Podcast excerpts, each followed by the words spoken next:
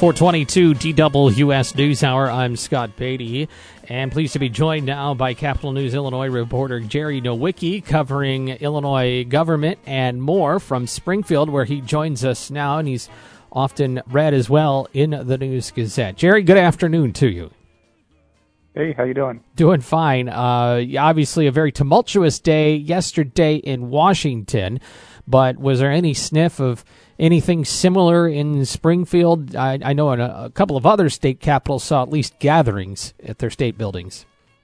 Uh, yeah, no, I wouldn't call it anything similar. There were some uh, protests out there. Um, I was working from the cabinet. They had a couple of added security car security guards, but everyone there was there was no maybe 50 people there.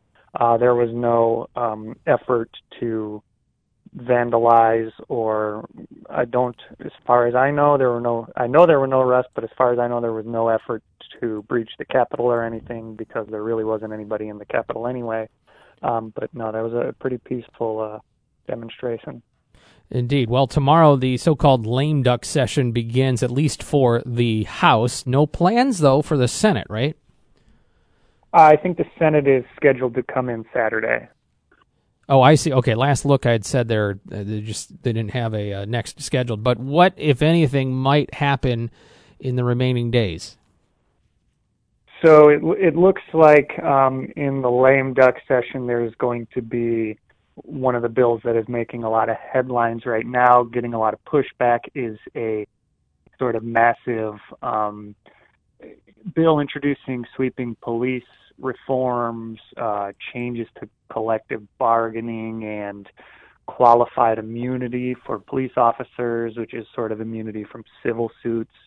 Um, there's like the Chicago Fraternal Order of Police, which is always outspoken, has come out uh, strongly against it, and some Republican lawmakers are pushing back. But it's an initiative of the uh, Illinois Legislative Black Caucus. So that's the main thing we're seeing right now. That's already sort of matriculating in in the form of a bill. It's 611 pages, and it has a lot of stuff in it that uh, one of our reporters, Ray Troncoso, has been combing through today. Extra things beyond the scope of the, the reform? Well, it's just a number of reforms. I, I think there's there's changes to pretrial detention laws. Uh, which you know is, is holding people before uh, they are they are they come to trial. Um, it's not it's it's not a very limited scope. It's a pretty broad ranging stu- uh, number of bills uh, related to criminal justice and, and policing in the state. Likelihood that it would go through. Um, in the form that it's in, I'd say it's it's small, but the, you know you might find a lot of times you find with this that by the time it gets to the floor, half of the provisions in it uh, are are stripped. You could see something uh, along these lines, but it's really a strange legislative session. I don't have a very clear answer at this point what uh, types of advocates are going to be able to testify uh, in committee. So usually you would have, I don't know, some of the chiefs of police association saying, you know, here's what's wrong with this bill, here's what needs to be changed. I don't know what extent that's going to be part of the discussion, so I don't know uh, if I can uh, guess a likelihood at this point. And that's because of pandemic issues? It is. Uh, I know there's been some pushback on that, and I don't even know if the plans are finalized at this point. Jerry Nowicki is with us from Springfield. Uh, what about the ability for the General Assembly to meet remotely? There's been some push for that to start happening. Is that gaining any ground?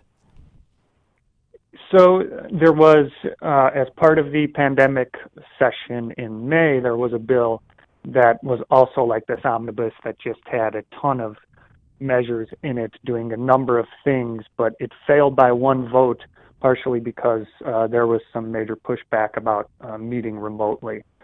Uh, so the Senate made it part of their rules that they could have committees uh, remotely. The House has not done that, so that's why uh, there haven't been too many of those House committees. Um, but there is a bill uh, that some Democrats have sponsored, aiming to um, make it possible to meet remotely. So that could pass. Uh, seems like they only needed the one more vote. I don't know if they'll get it. I don't know if they have to limit the scope. I know Springfield Republican Tim Butler was a major opponent of that, um, obviously because of the the uh, capital seat or the the seat of government is in his district.